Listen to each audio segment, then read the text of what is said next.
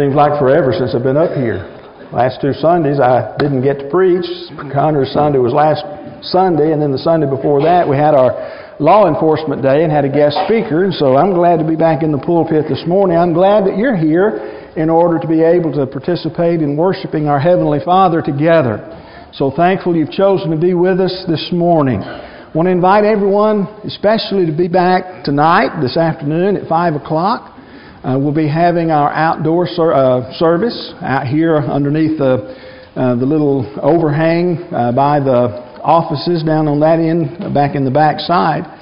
And, uh, you know, it's a good time of year to be outside in the evening time. It's not too hot, not too cold. We'll enjoy being outside and worshiping our Heavenly Father and His creation. And so, if you have a lawn chair that you'd like to bring, feel free to do that. We'll be able to set all that up be out there for our time together tonight.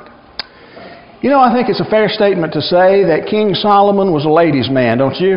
If you go to the book of uh, 1 Kings, chapter number 11, the Bible there informs us that Solomon had 700 wives and 300 concubines. Now, in addition to the 700 wives, the 300 concubines were his slave servants, his slave girls, if you will, with whom he had a sexual relationship. And so these concubines, you see, they were just a little more than a regular slave, but less than a, uh, a wife.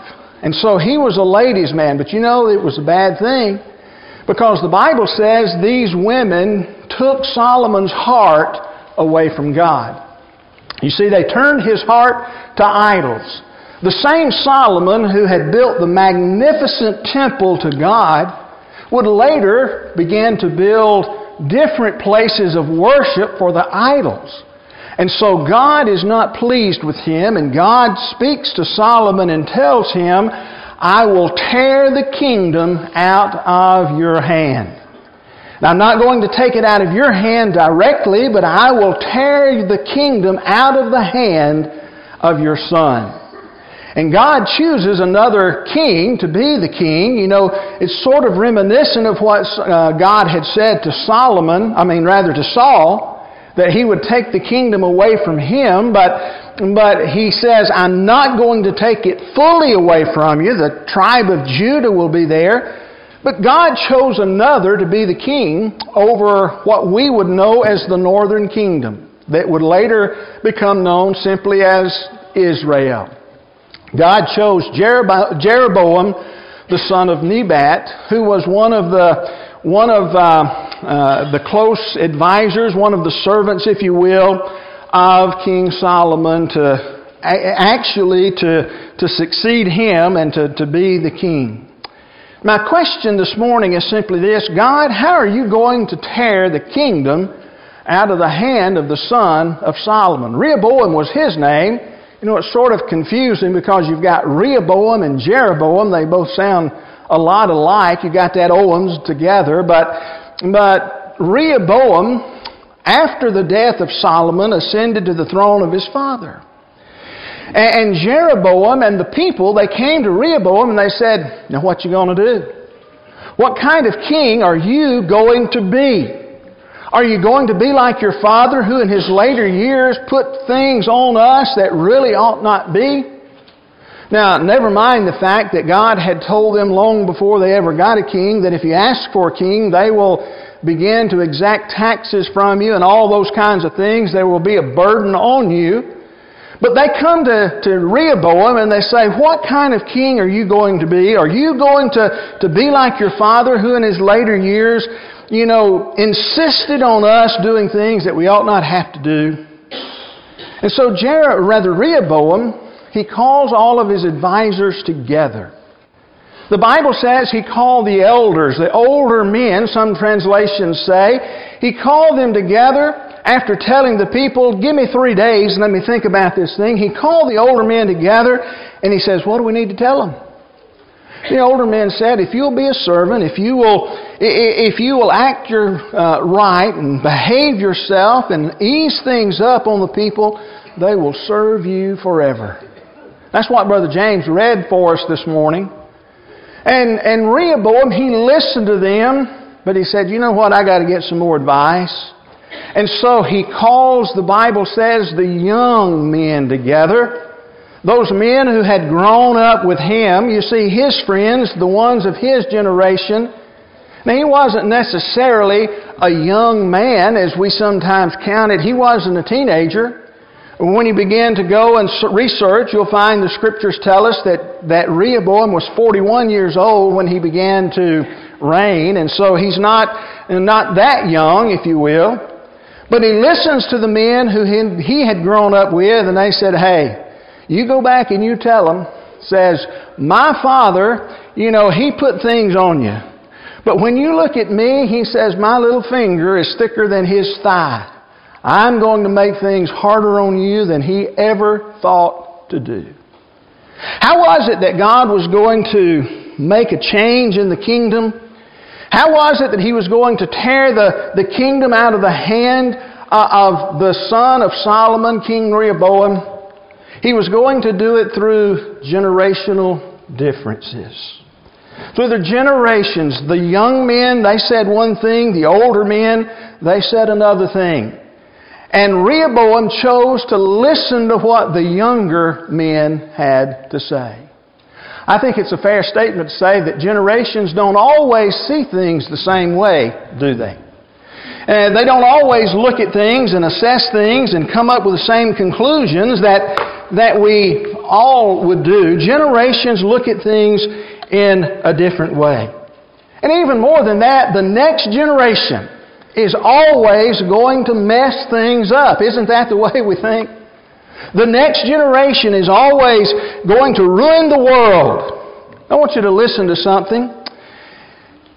I find by sad experience how the towns and streets are filled with lewd, wicked children, and many children, as they have played about the streets, have been heard to curse and swear and call one another nicknames. And it would grieve one's heart to hear what bawdy and filthy communications proceeds from the mouths of such.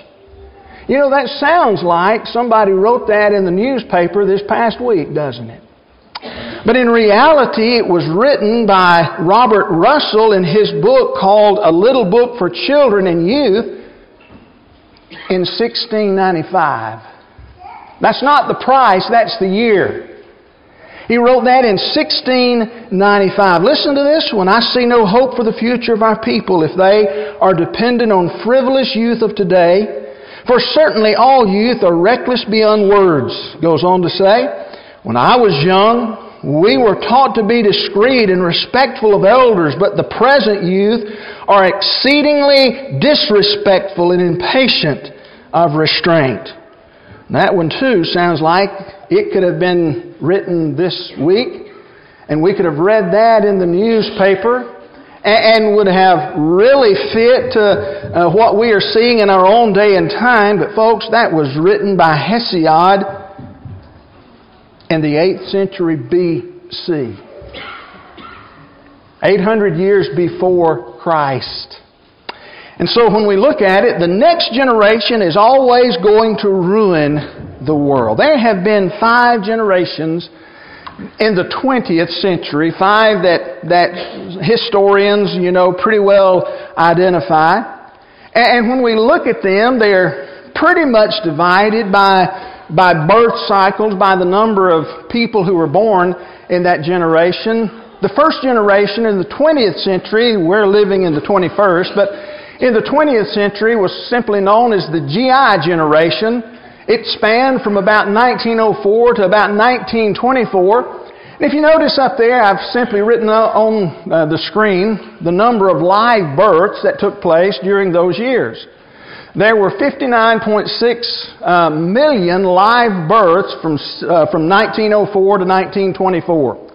They're called the GI generation because of World War I and and, the GIs, you know, the men who had gone to fight uh, in that great battle. The next generation is called the silent generation. From 1925 to 1945, there were about 55.4 million live births during that time. And that is called the silent generation because for many years there were not very many leaders national leaders or of any kind who came from that particular generation, that was born in that generation. And so they're identified by historians as the silent generation. And then came the baby boom.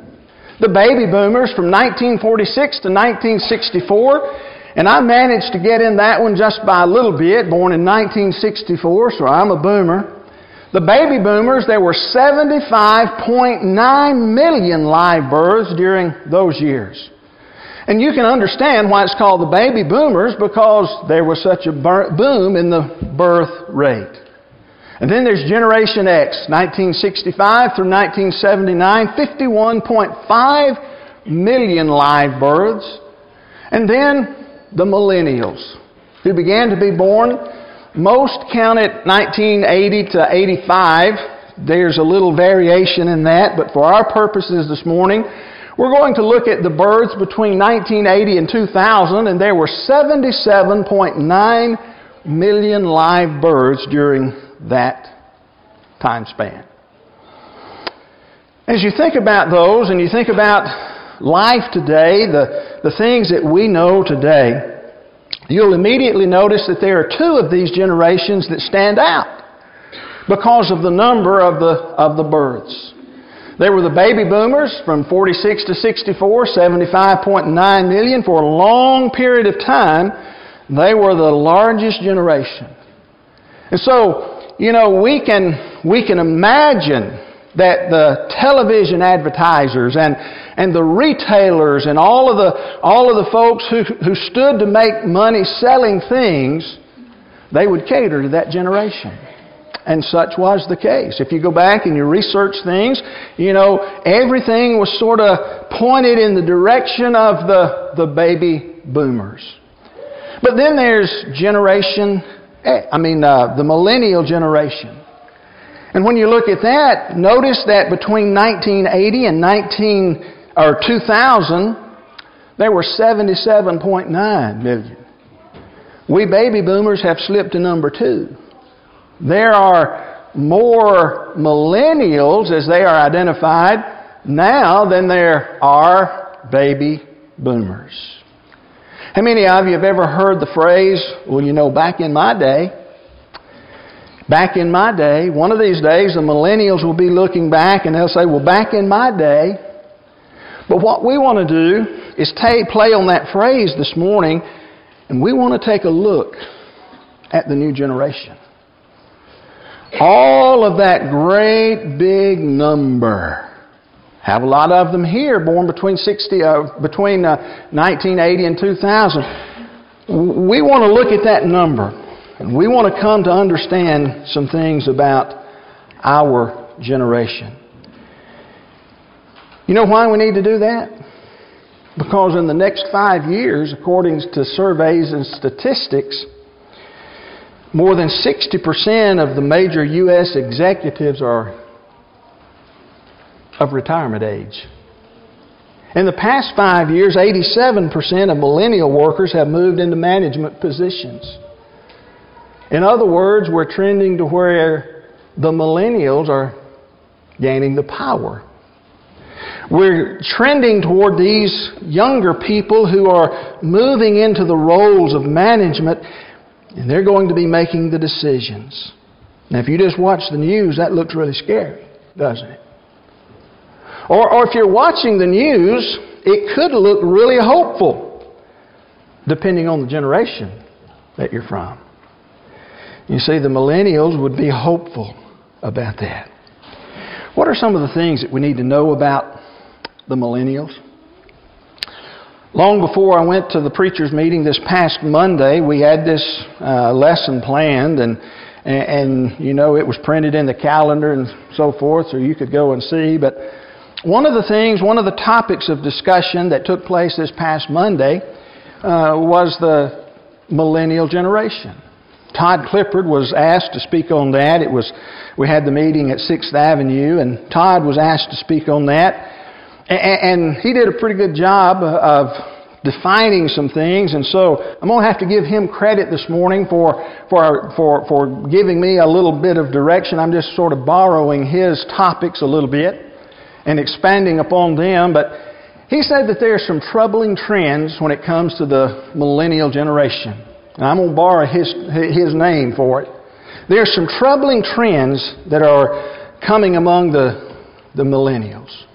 Well, what are they? Well, let me give you a few. Number one, as we think about this, they are the least religiously minded of the last several generations. The least religiously minded, these 77.9, almost 78 million, are the least religiously minded of the last several generations. As a matter of fact, in surveys that have been done, only about, and by the way, what I'm about to tell you is not just one survey, uh, evidence points uh, from many different sources only about 13% considered any type of spirituality to be important in their lives. 13%. What does that mean? If we had eight individuals, we had eight of the millennial folks, those who are 30 years old, 35 years old, and under at this point. If we had eight of them walking down the street, only one of them would be any amount interested in religious things. One out of eight. That's not much. They are the least religiously minded of the past several generations. Nearly two thirds of them, 65% of this generation, have never attended religious services. Never been to church of any kind. You know, here in Walker County, we're probably somewhat uh, shielded from this. Uh, I wouldn't think that there would be 65% of the people in Walker County who've never been to church, those that age group. But taken as a whole, throughout our nation, 65% never been to church. Least religiously minded folks of all times. When asked if they believed if Jesus is the only way to heaven, only 31% would agree to that. Only 31%. And folks, that is at the very heart of Christianity, isn't it? What did Jesus say in John 14, verse 6? I am the way, the truth, and the life. And nobody, no one, no man comes to the Father except through me. If we don't understand that don't, don't take that we have missed the very heart of Christianity. Seems that this generation are what we might call syncretist. What do you mean by that? It's spelled with a Y, by the way, not an I. A syncretist is one who takes bits and pieces from a lot of different places. And so they would, they would think that, you know, you could get different ideas and put them all together and, and come up with a whole. In their book on the millennials, called The Millennials by Tom and Jess Rainer, they discuss this matter and they quote one of the millennials. And here's what he has to say. He says, I really don't think we can say that any one person or book is a real authority. You really have to examine what people say and then decide. You could find some truth in the Bible and maybe the Quran, and you could find it in other sources as well, like a book by Billy Graham. Now, he, this guy puts the Bible and the Quran and the books that Billy Graham wrote all on the same level. You take a bit and a piece from here and you put it all together and you come up with some kind of mixed up thought. That's the generation that we're living in. May not be just like that right here, but that's the generation in which we live. Not only are they the least religiously minded of the last several generations, they're financially confused.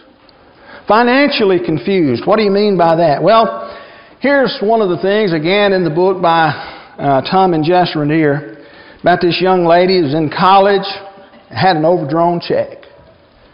And, and uh, here's what she said When my account became overdrawn, I saw charges from the bank. I had no idea what they were, so I called my mom. And she explained to me that every time my account goes into the negative, they charge me a fee. The whole thing still confuses me. You wouldn't think if I had enough money, then the bank would not charge me.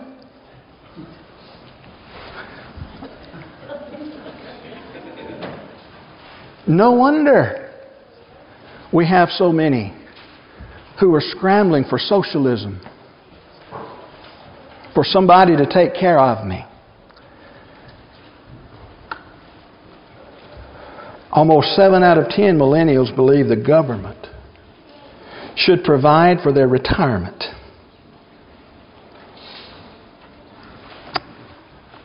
Here's another one. They're technologically addicted. This generation's grown up with the internet, and I'm not sure that I may have skipped one on your thing there.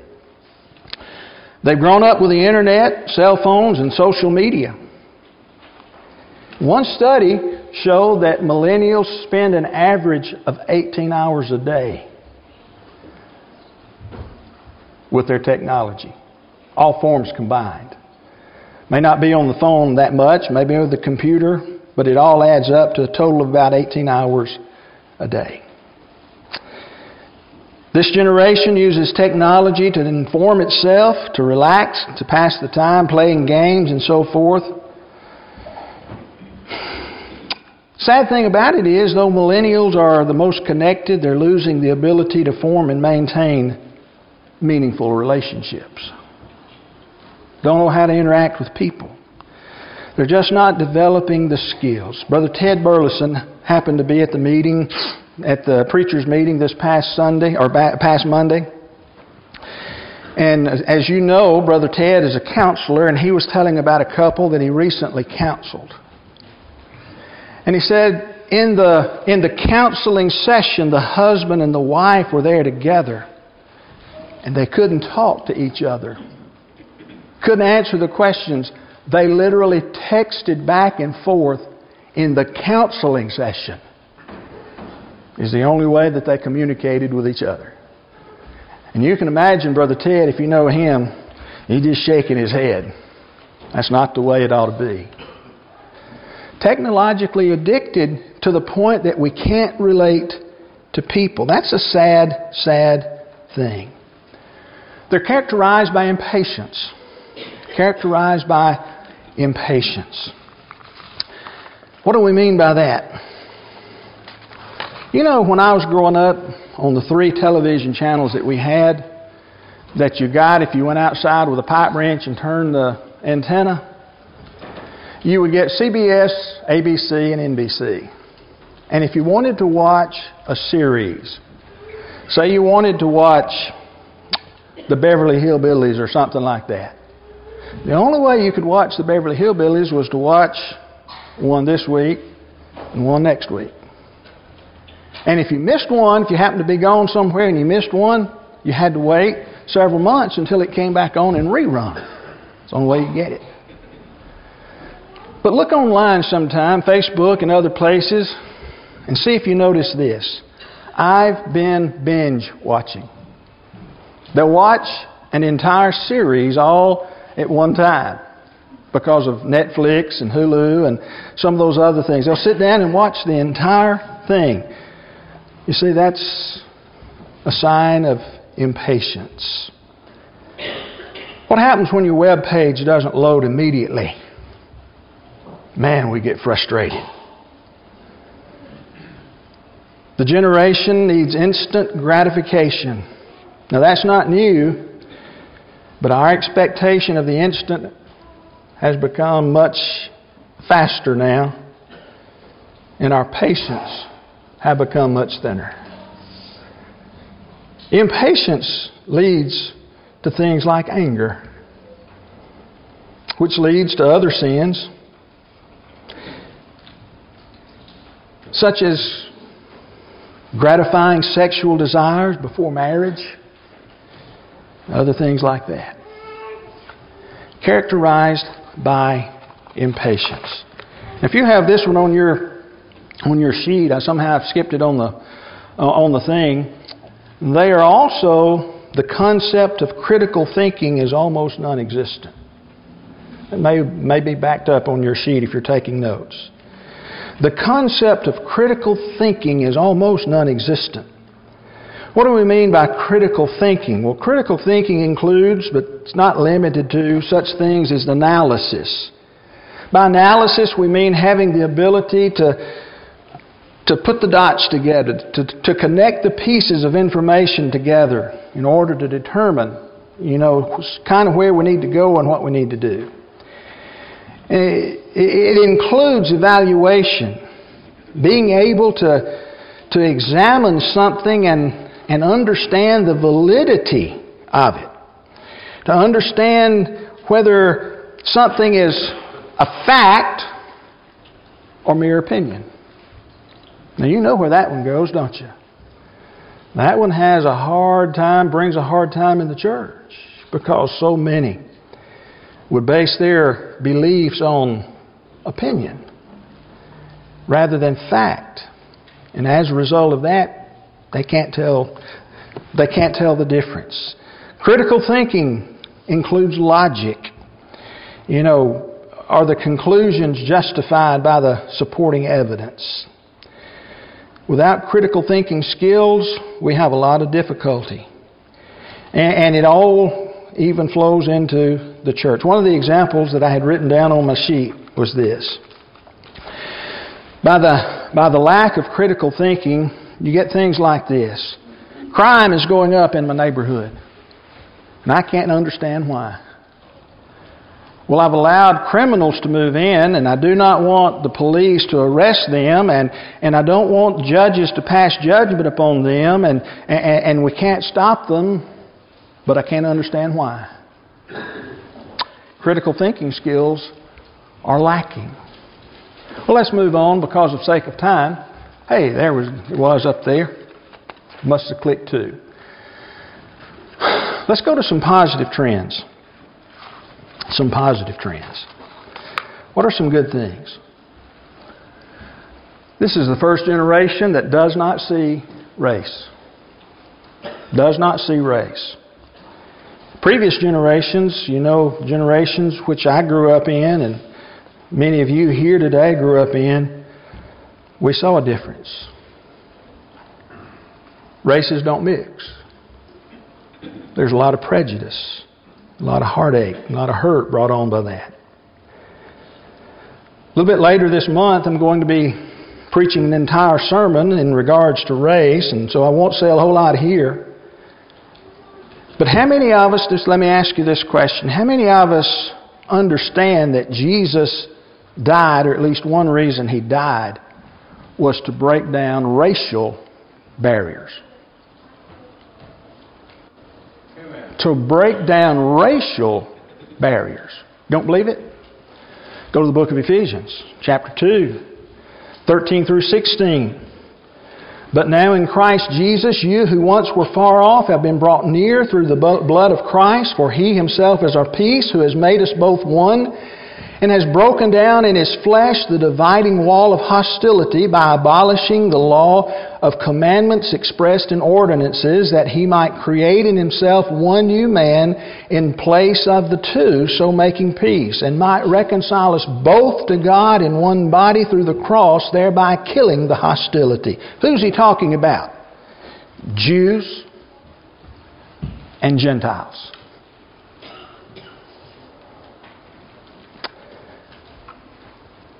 Jesus died to break down racial barriers. I don't have time because it's slipping away very quickly, but read Galatians 2, verses 11 through 14. And notice how Paul confronts Peter because he got caught up in the idea of separating or segregating himself. Folks, like the millennial generation, Christians have to stop seeing race before we die and lose our soul because of it. Just very blunt. Have to. First generation that doesn't see race. Number two, they have a passionate determination to help the poor, those in need. If you listen carefully to a lot of things that they say, a lot of the demands that they make, they're not all bad. Remember what Jesus said in Matthew 25, 34 through 36? That as we stand before Him on the day of judgment, He is going to talk to us about something. He's going to either welcome us in because of some things or He's going to send us away because of some things. And some of the things that He lists are these. The King will say to those on His right hand, Come, you who are blessed by my Father, inherit the kingdom prepared for you from the foundation of the world. For I was hungry and you gave me food. I was thirsty and you gave me drink. I was a stranger and you welcomed me. I was naked and you clothed me. I was sick and you visited me. I was in prison and you came to me.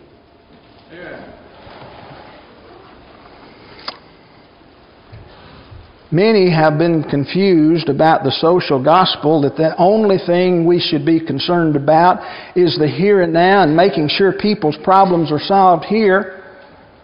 But sometimes we swing to the opposite direction. And we fail to realize the importance that Jesus Himself places.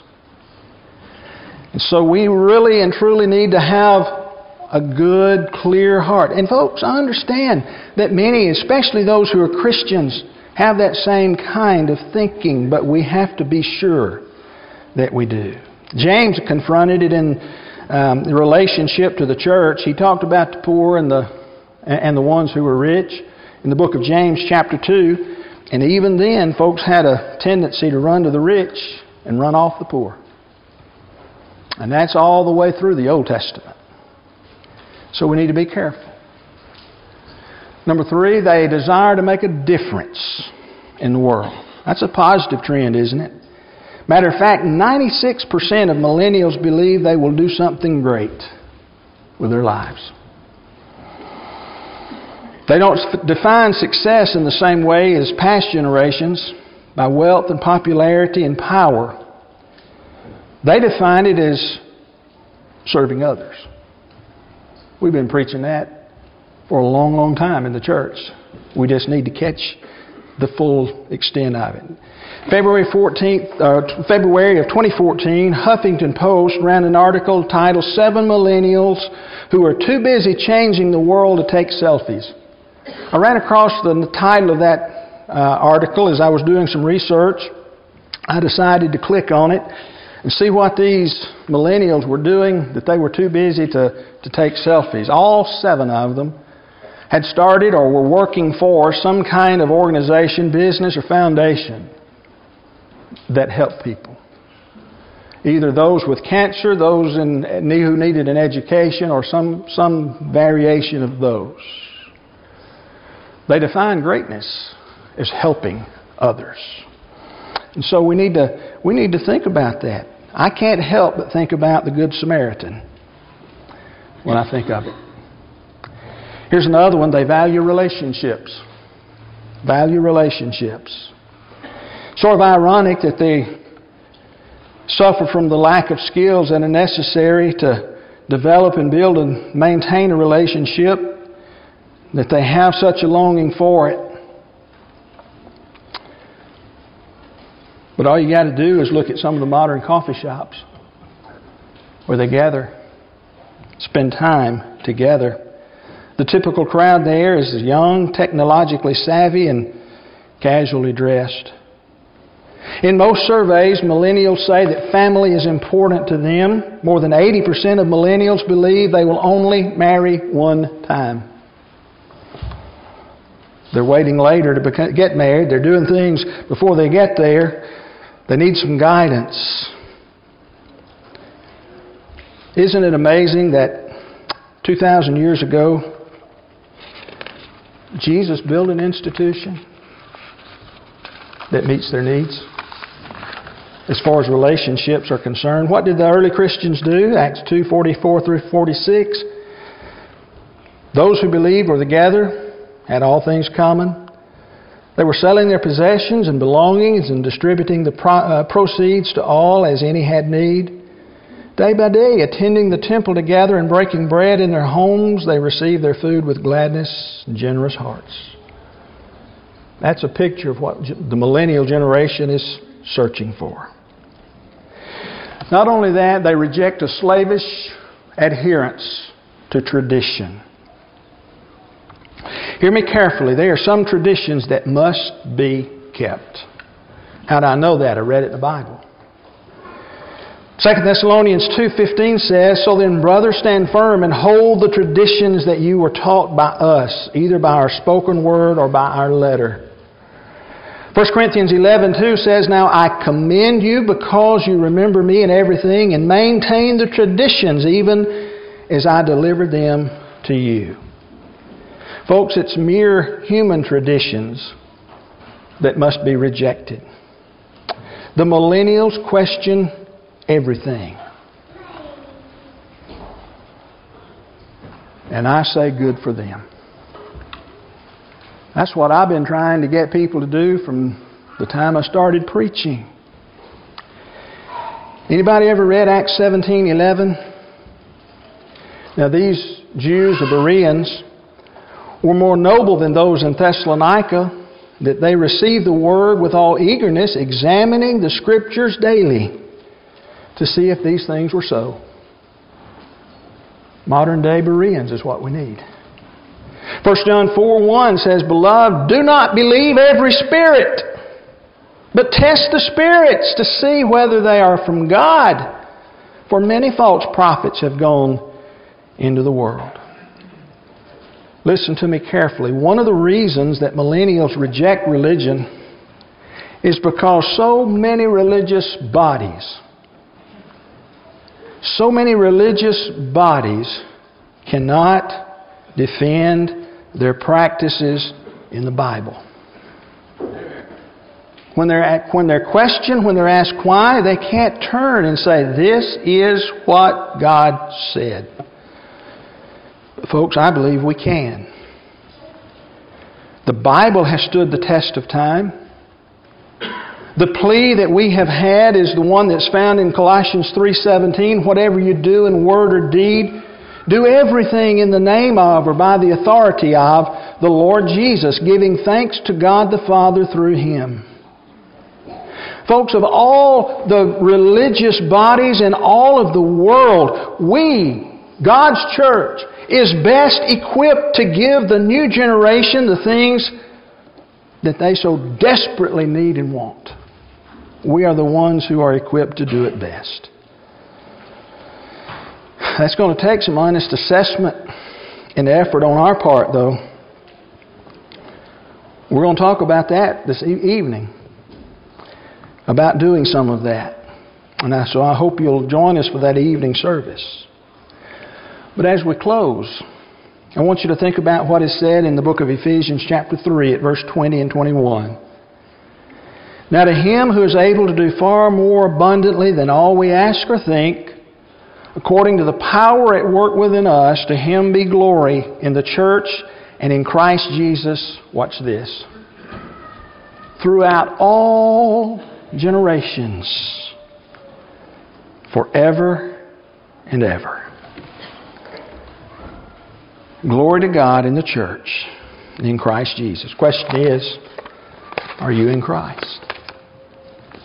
If you're in Christ, you're in His church. If you're in His church, you can bring glory to God no matter which generation you're in until the day that the trumpet sounds and the Lord comes to take us home. Where are you this morning? Are you in His church? You've been baptized for the remission of your sins, added to the Lord's church, Acts chapter 2? Are you outside of Him? I don't care if you're in the what generation you're in. I don't care if you're a millennial or a baby boomer or Generation Xer or whatever you want to call yourself. You still need to be in the Lord, be in His church. Maybe you need to study know more. We'd love to do that with you. Maybe you do know what you need to do, and you want to do that this morning. Maybe you need to come back to the Lord. You know that your life's not been lived in accordance with what He said. Why not come back to Him right now as together we stand and sing? Jesus is tenderly calling thee home, calling today, calling today. Why from the sunshine of love wilt thou roam, farther and farther away? Calling today, calling today. Jesus is calling, is tenderly calling today. Jesus is calling the weary to rest, calling today, calling today. Bring him thy burden, and thou shalt be blessed. He will not turn thee away. Calling today, calling today. Jesus is calling, tenderly calling today. Jesus is pleading, oh, list to his voice. Hear him today, hear him today. They who believe on his name now rejoice. Quickly arise and away. Calling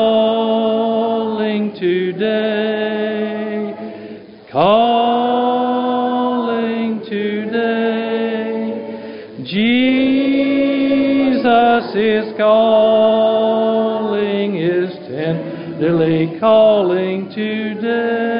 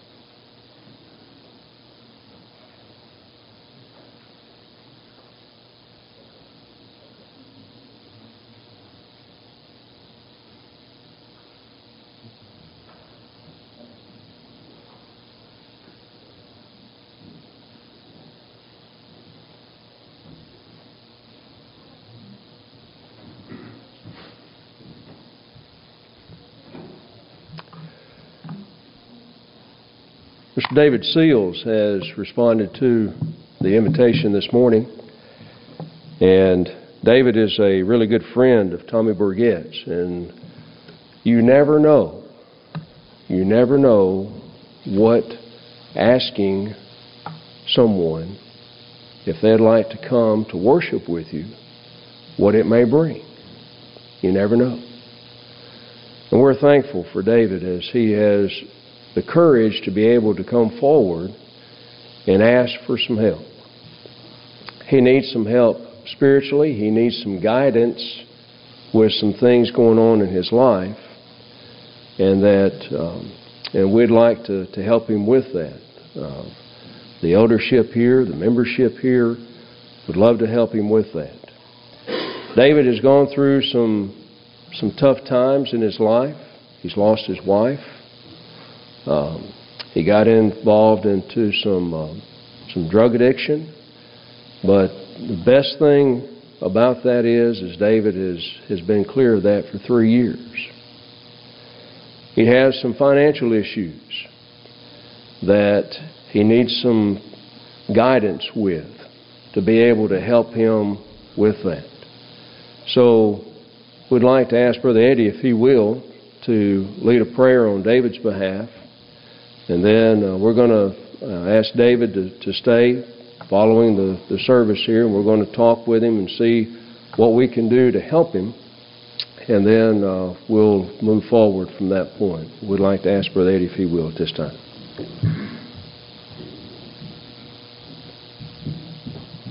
Pray with me, please. Father, we're so thankful that you love us.